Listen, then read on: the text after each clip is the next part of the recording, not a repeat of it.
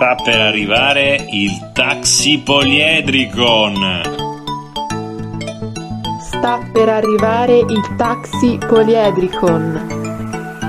Sta per arrivare il taxi poliedricon.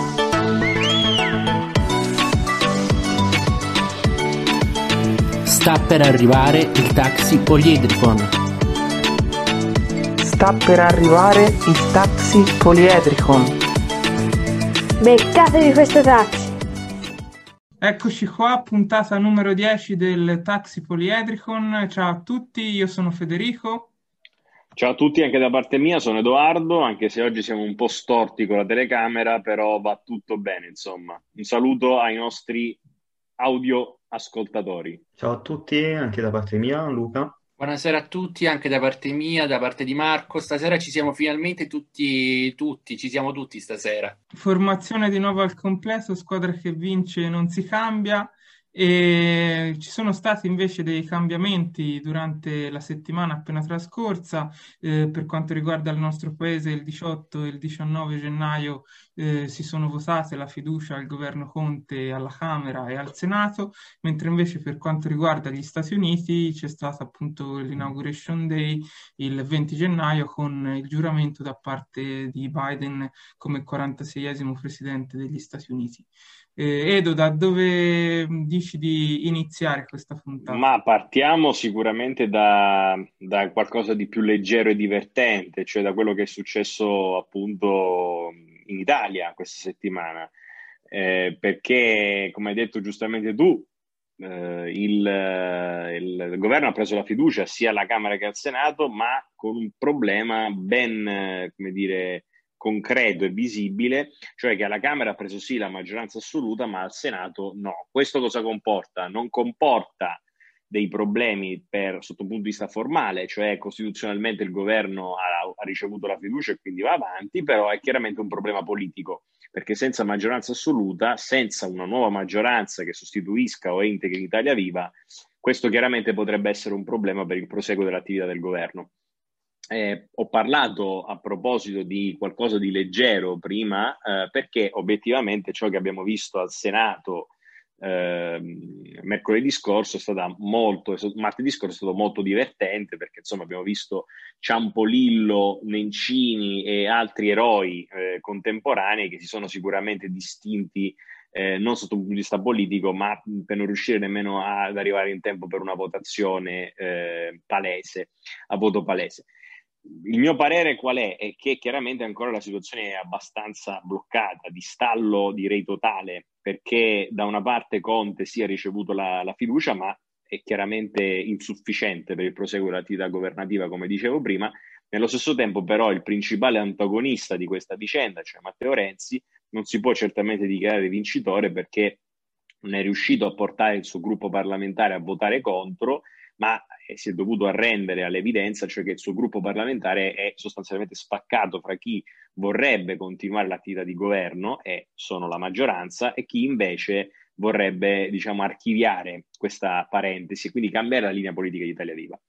Renzi sappiamo tutti come eh, pensa, cosa pensi di Conte, cioè pensa tutto il male possibile, però non è riuscito a portare eh, il suo gruppo parlamentare al Senato, che consta di circa 17 senatori a votare con, in modo contrario su Conte, perché a quel punto sarebbe spaccata il gruppo parlamentare e quindi probabilmente Conte avrebbe ricevuto la maggioranza assoluta.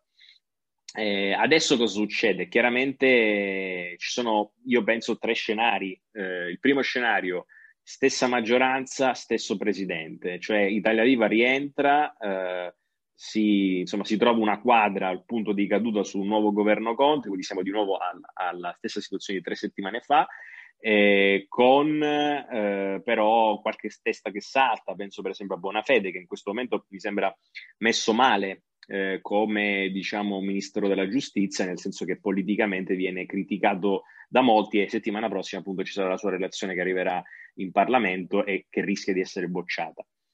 Eh, stesso Premier, diversa maggioranza, a questo punto entrano in gioco i cosiddetti responsabili che però per fare un nuovo governo, che a questo punto mi sembra in qualunque scenario possibile, obiettivamente ehm, l'unica alternativa fattibile, per fare un nuovo governo però ci vuole un nuovo, nuovo gruppo parlamentare. Quindi il nuovo gruppo parlamentare si deve formare prima delle dimissioni di Conte e del reincarico.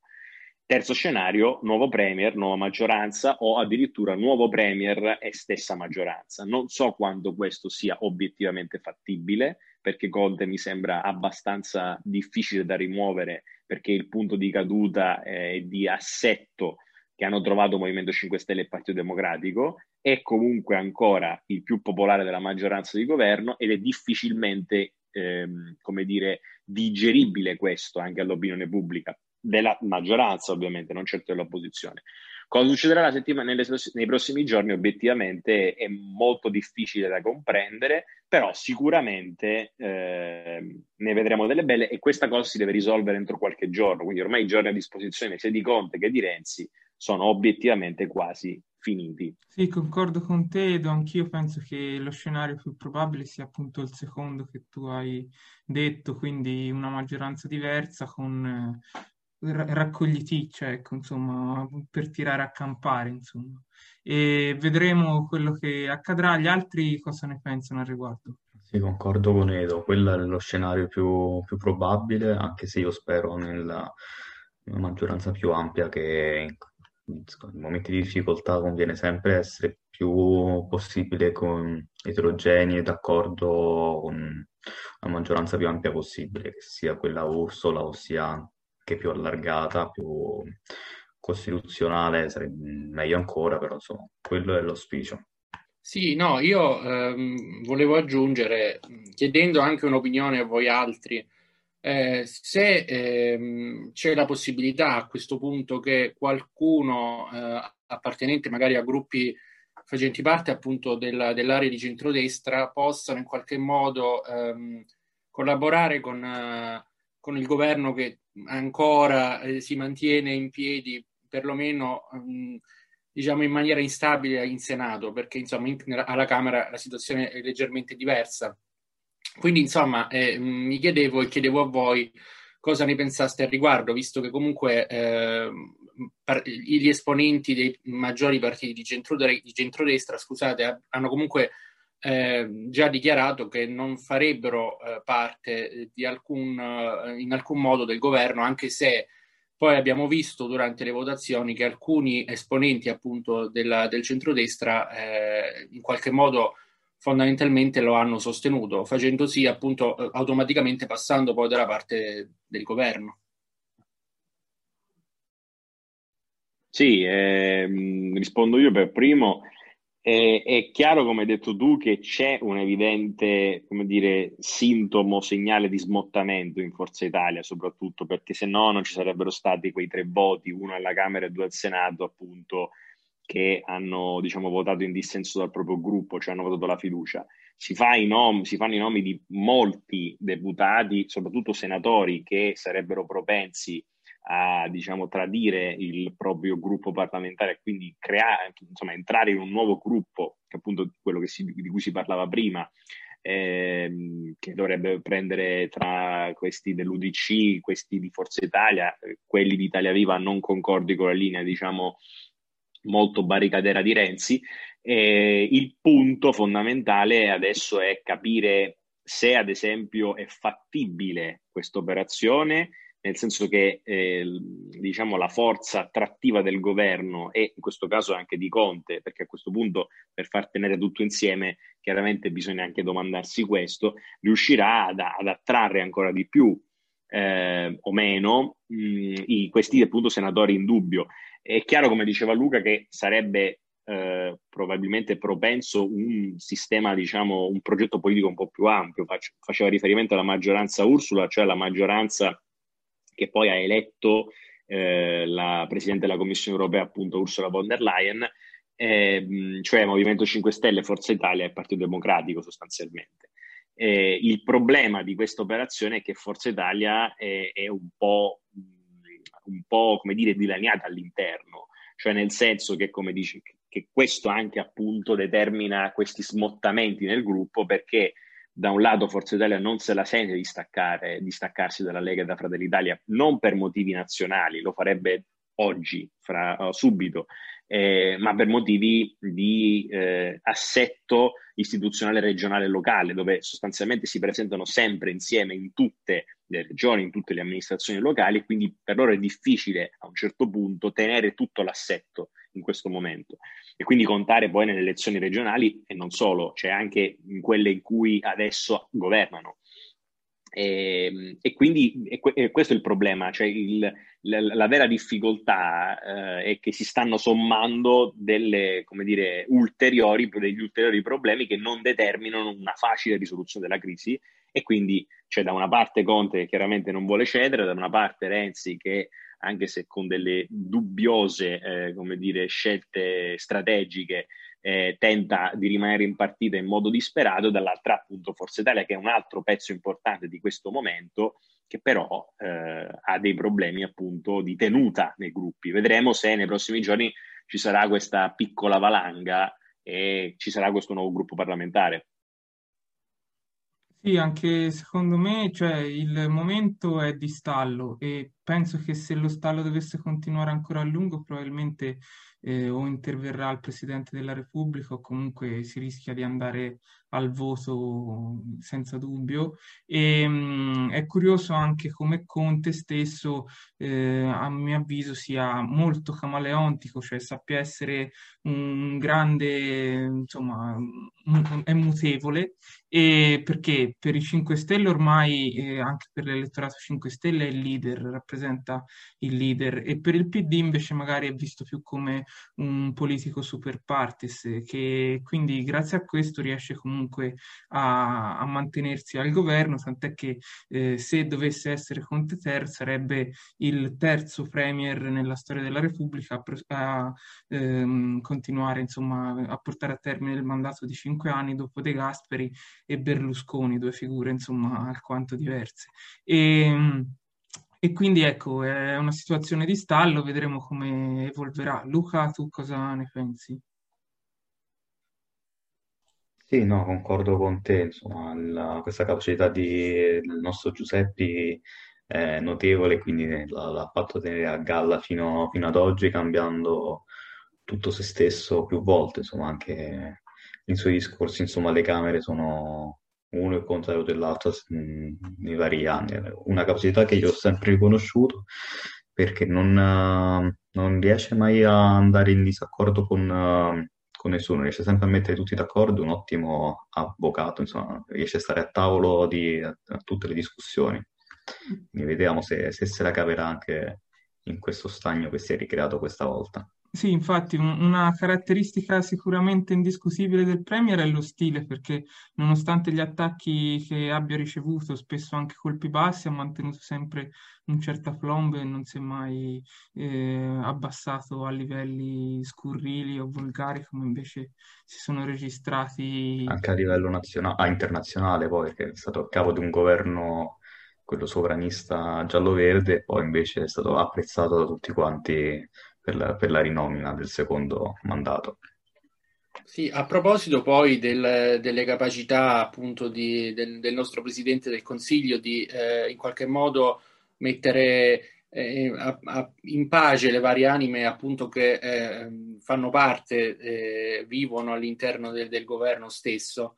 Eh, leggevo su, su, sui quotidiani appunto che eh, una ehm, un argomento che è stato posto come eh, argomento di mediazione eh, nel, nel, ricercare eventualmente eh, degli alleati eh, altrove in altri partiti è, è, stato appunto quello di una riforma, di un'ulteriore riforma del sistema elettorale di natura proporzionale. Ricordiamo appunto che al momento, eh, mi, mi, corregga Edo se io o sbaglio, al momento il nostro sistema eh, elettorale è misto, quindi sia maggioritario che proporzionale quindi io mi chiedo, eh, qualora la proposta del, del, Presidente, appunto del governo, di eh, ritornare, di proporre un, uh, un, sistema elettorale proporzionale dovesse andare in atto, i partiti più piccolini, quale appunto quello più famoso al, nei, ai giorni nostri, quindi eh, al momento, quindi Italia Viva, rischierebbe a quel punto poi eh, di essere praticamente estromesso da una, um, da, appunto, da una riforma elettorale proposta ai partiti fondamentalmente un po' più grandi proprio per in qualche modo eh, restringere probabilmente eh, appunto il, il Parlamento a, ai partiti un po' più grandi. No, io credo che ehm, il problema comunque dei partiti piccoli si ponga comunque, nel senso anche questo sistema elettorale che appunto, come detto, è misto, comunque determina nella quota proporzionale comunque una soglia di sbarramento nazionale al 3%. Cioè, questo significa che comunque bisogna arrivare al 3% anche da partito coalizzato per riuscire a raggiungere dei seggi nella quota proporzionale. Nella quota maggioritaria è chiaro che il partito di Renzi dovrebbe eh, in qualche modo trattare prima qualche collegio sicuro, come è stato fatto ad esempio con Più Europa durante le scorse elezioni, che poi elesse, se non sbaglio, tre deputati e due senatori, qualcosa del genere. E, ehm, diciamo che il problema per i piccoli partiti si pone comunque. Ecco, il proporzionale, io sono un maggioritarista convinto, quindi partiamo da questo, da questo diciamo, presupposto. Io sono per la governabilità e non per la rappresentanza. Ecco. Ehm, cioè, tra le due preferisco la governabilità. Il tema però è che eh, in un momento di caos come questo, totale, in cui eh, col maggioritario si, ci si presenta in coalizioni, però poi una volta eletti si fanno governi con persone e partiti che, di cui non abbiamo nulla in comune, è successo sempre in questa legislatura, cioè il Movimento 5 Stelle sì, si era presentato da solo, non aveva la maggioranza assoluta in entrambe le Camere, ma ha fatto l'accordo con la Lega che però si era presentata in coalizione con altri due partiti. Una volta eletti, la Lega ha tradito gli altri due partiti, si ha fatto il governo con il Movimento 5 Stelle e viceversa, il PD aveva dei, dei, partner minori, non tutti i partner minori l'hanno seguito una volta che è stato fatto il governo. Quindi cioè, il caos è totale, la gente obiettivamente non capisce cosa va a votare, perché se io vado a votare una coalizione di centrodestra, faccio un esempio, e, e, poi mi vedo la Lega che però tradisce, prendendo dei voti anche grazie a Forza Italia e Fratelli d'Italia, tradisce diciamo, il mandato elettorale ed è legittimo farlo perché appunto non c'è il vincolo di mandato, eh, però se ne va dall'altra. Proporzionale, a mio avviso, in questo momento servirebbe forse per cercare di resettare il sistema, per far tornare un po' a capire che comunque noi votiamo un partito, il partito poi decide dopo legittimamente cosa fare dei nostri voti, ma almeno ha una logica, lo sappiamo prima. E quindi probabilmente aiuterebbe a, a riassettare un po' il sistema, perché l'alternativa io non la vedo, cioè l'alternativa di un maggioritario sì, potrebbe restare, ma così come ora il rischio è che obiettivamente ci sia una valanga del centrodestra, eh, legittimo per carità, però eh, non so quanto l'Europa su questo sia, come dire, molto favorevole, ecco. e non so quanto i parlamentari, diciamo, del centro-sinistra e anche del Movimento 5 Stelle siano d'accordo, ecco, con questo modello istituzionale. Però Edo, che, mh, mm, ripensavo anche, ehm, al di là del fatto che eh, i sondaggi chiaramente, oggettivamente parlano di, eh, di un centrodestra un centrodestra, scusate, superiore comunque al momento al, al centrosinistra in quanto a consensi, però al di là di questo io mi chiedevo eventualmente un sistema mh, proporzionale, posto che possa essere positivo, come dici tu, nel riassettare eh, la situazione partitica dei vari partiti, eccetera, però eh, non rischiamo sempre di ricadere nello stesso problema che comunque ci portiamo dietro da, da, qualche anno, appunto che è quello di avere un, un governo mh, diciamo, sicuramente eh, sostenuto a livello parlamentare della Camera, ma quasi sempre in bilico al Senato, perché certo. eh, diciamo sì, perché fondamentalmente eh, di, certo. l'Italia non, non ha eh, un non, è, non riesce, non, non è, negli ultimi anni non si è mai schierata apertamente per, una, per l'uno piuttosto che per l'altro, è sempre stata fondamentalmente divisa a metà e quindi questo chiaramente porta poi una, come dire, eh, un'instabilità fonda- praticamente eh, riguardante sempre la, eh, la, Camera del Senato piuttosto che quella certo. della, della No, no, ma, ma, infatti hai pienamente ragione, cioè nel senso che il problema della governabilità, al di là del sistema elettorale che scegliamo, è, sta nel fatto che eh, abbiamo un bicameralismo paritario e dal bicameralismo paritario non, non usciamo. Infatti diciamo che in questa legislatura si sta tentando, dopo che è passata la riforma costituzionale del del taglio dei parlamentari, ehm, si sta tentando di provare una strada incluso diversa. pure l'età dei votanti per il taglio dei, nella riforma? No, però infatti stavo arrivando a quello, cioè stanno tentando di equiparare con una legge costituzionale che è stata presentata già all'inizio della legislatura il mandato parlamentare, cioè il, l'elettorato attivo e l'elettorato passivo, cioè in, quel, in questo caso sia Senato che Camera sarebbero eh, votati da diciottenni e sia, Senato, sia la Camera che il Senato potrebbero essere eletti persone che hanno superato i 25 anni di età, non come adesso che invece c'è per l'elettorato attivo una differenza, 18 anni alla Camera ma 25 anni al Senato e anche per l'elettorato passivo c'è una differenza perché 25 anni alla Camera e 40 addirittura al Senato. È chiaro che se creiamo una Camera doppione dell'altra, eh, a questo punto mi accontento anche di questo, cioè nel senso che il paradosso sta nel fatto che almeno in quel modo, con una legge elettorale decente, eh, qualunque essa sia, se, se, le stesse persone votano eh, sia per una Camera che per l'altra, e al 99% è probabile che ci sia la stessa rappresentanza tra una parte e dall'altra. Quindi almeno non ci sarebbe questa differenza perché è chiaro che la differenza si pone eh, anche su questo, cioè sul, sul, problema che nelle due Camere ci sono due voti diversi e quindi le persone votano, cioè le persone più anziane ovviamente hanno un impatto differente nel voto perché i diciottenni eh, votano in un modo, i trentenni votano in un altro.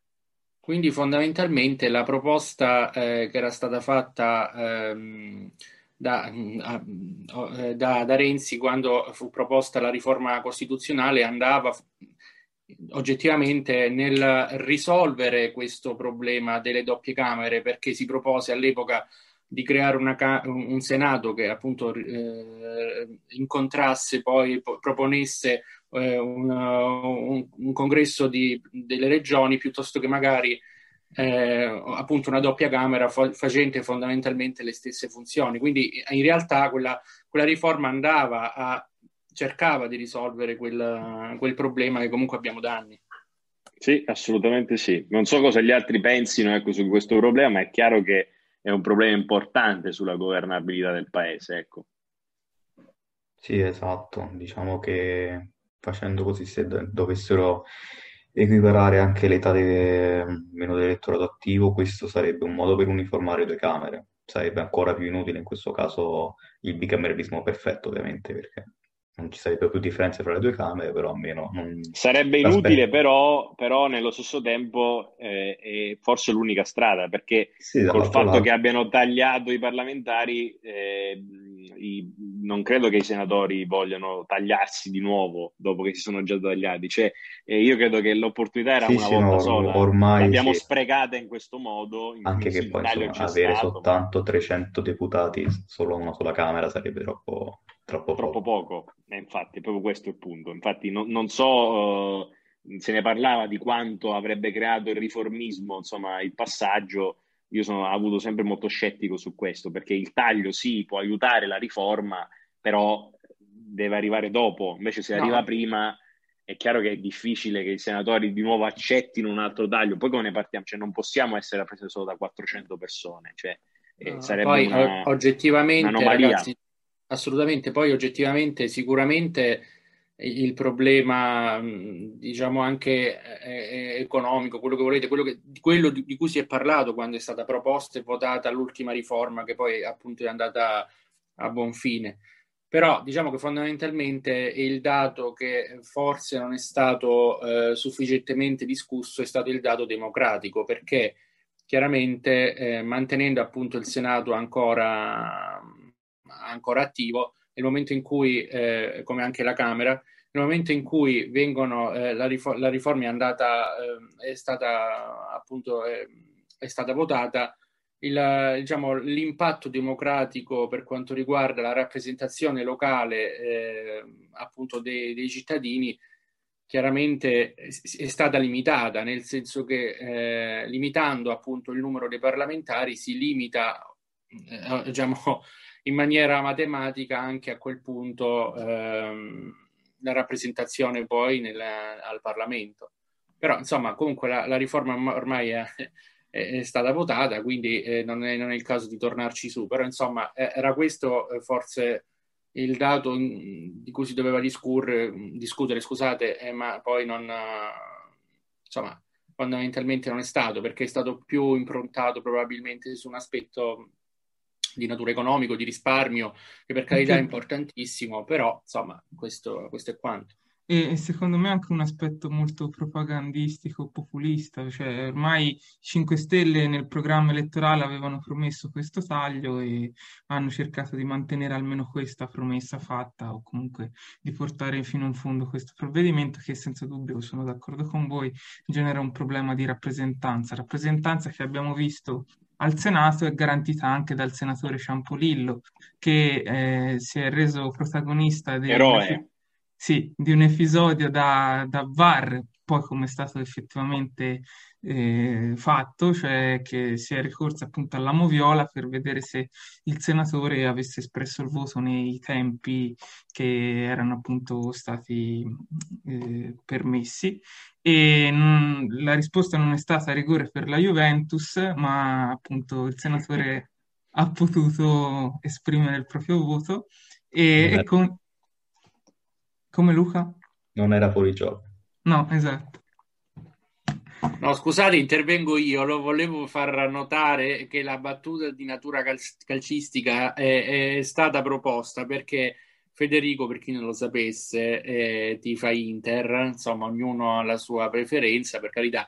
E quindi, diciamo, la battuta è sicuramente riferita a me perché sono tifoso della Juve e siamo stati mistamente sconfitti dalla, dalla, squadra che probabilmente vincerà il campionato, insomma. Però. Sì, cioè appunto sì, vinceremo il campionato. Che gli interisti si tocchino dopo questa eh, Esattamente, quello che sto facendo.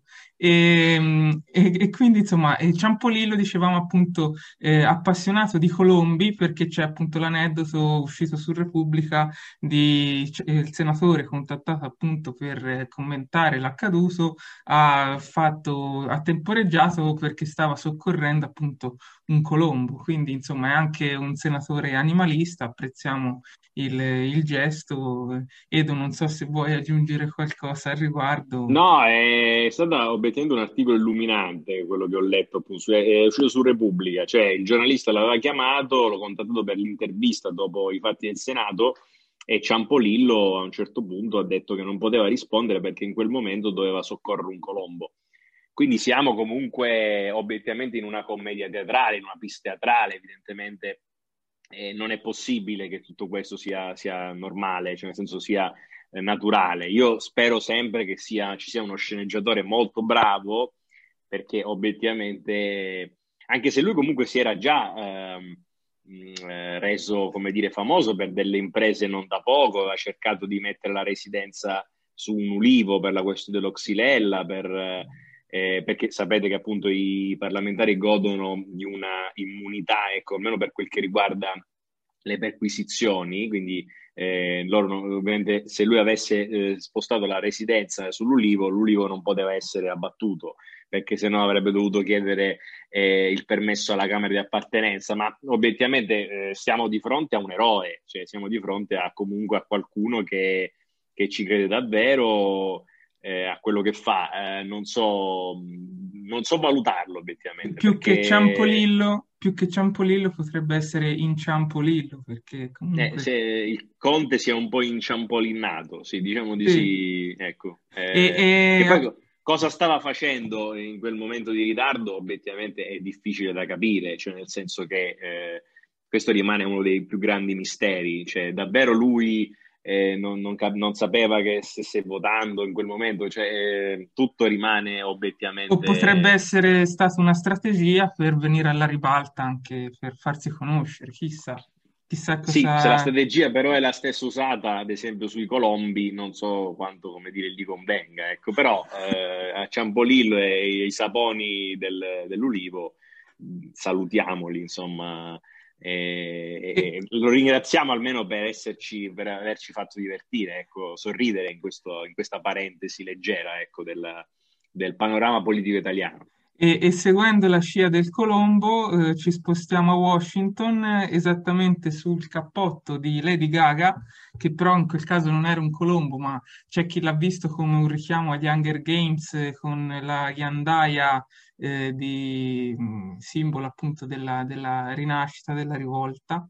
E, e, e, quindi passiamo appunto al giuramento effettuato da Joe Biden con uno stile totalmente diverso. Chiaramente la politica americana sa anche rendere show ciò che è una tradizione ormai da anni eh, lo abbiamo visto con l'esibizione di Lady Gaga, di Jennifer Lopez e per finire con quella anche di Katy Perry e anche con la poetessa americana eh, di cui adesso mi sfugge il nome che però eh, ha promesso di candidarsi nel 2036 al, a presidentessa e eh, è la, la, poetessa più giovane ad aver recitato eh, durante un giuramento. Voi ragazzi che impressioni avete avuto su riguardo Biden e comunque riguardo anche le prospettive future dell'America?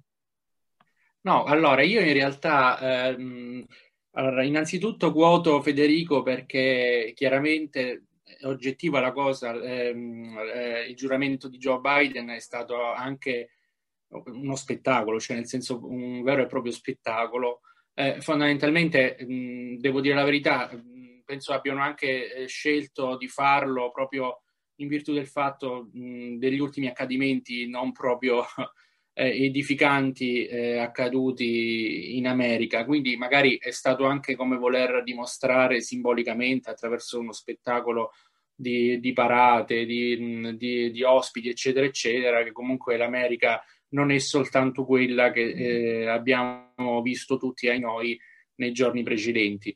Però al di là di questo, eh, personalmente ho trovato eh, tu, tutto quello, insomma, quello che è accaduto quel giorno molto, molto toccante, nel senso che ehm, Joe Biden in pratica, rappre- almeno io ho avuto la sensazione che rappresentasse un po' la rinascita del, del popolo americano, magari ehm, sotto, altre, sotto altri aspetti rispetto magari a quelli del, del recente passato. Anche diciamo, l'elezione di un vicepresidente donna che comunque ha origini non americane, se non, non vorrei sbagliarmi, credo sia, eh, fosse, siano indiane le origini di Kamala Harris. Eh, anche. Come scusami? Mezza americana e mezza indiana. Sì, leggevo tra l'altro che la madre di, di Kamala Harris, non vorrei sbagliarmi, credo di averlo letto su, su qualche quotidiano, ehm, fosse appunto emigrata dall'India verso, ehm, verso gli Stati Uniti d'America come ricercatrice eh, scienziata presso, adesso non ricordo l'università presso, quale, presso la quale era, era stata assunta, e, e insomma, eh, e poi da lì... Eh, appunto la, la vicepresidentessa poi chiaramente eh, è cresciuta poi con, con un ideale che appunto eh, si leggeva su questo articolo la madre le avesse inculcato, quello appunto del rispetto e, e dell'appartenenza magari anche alla, allo Stato, sia alle, alle, proprie origini che allo Stato appunto che, che l'ha, l'ha vista crescere. E quindi, insomma, ehm, è stato tutto molto, molto, molto toccante, molto eh, sulla, sulla scia di una speranza che è quella appunto anche di tutti noi, anche dal punto di vista scientifico, eh, sanitario, ci, che ci auspichiamo tutti, ma anche appunto quella di un, di un mondo un po' più eh, democratico, un po' più aperto agli altri e meno arroccato su, sulle proprie idee. Eh, io anche, diciamo, anche quello posto che comunque eh, non tutti eh, siano della, della, nostra stessa religione, ma anche il, il gesto che Joe Biden ha, ha eseguito mh, ponendo la propria mano sulla, sulla, sua Bibbia storica che aveva acquistato illo tempore, comunque è stato uh, un, gesto che è stato per me molto molto sentito. E PS, eh, il, mh, volevo anche fa, eh, diciamo, sottolineare il meme più importante che da quello che ho potuto notare è stato quello più eh, condiviso poi in questi giorni passati, è stato quello di Bernie Sanders con eh, i guanti seduto infreddolito. Sì, ha detto che nel, nel suo- nella sua città, nel suo paese, è più importante proteggersi dal freddo che fare, fare attenzione al look. Quindi lui in quel caso aveva freddo e, e si è vestito in quel modo.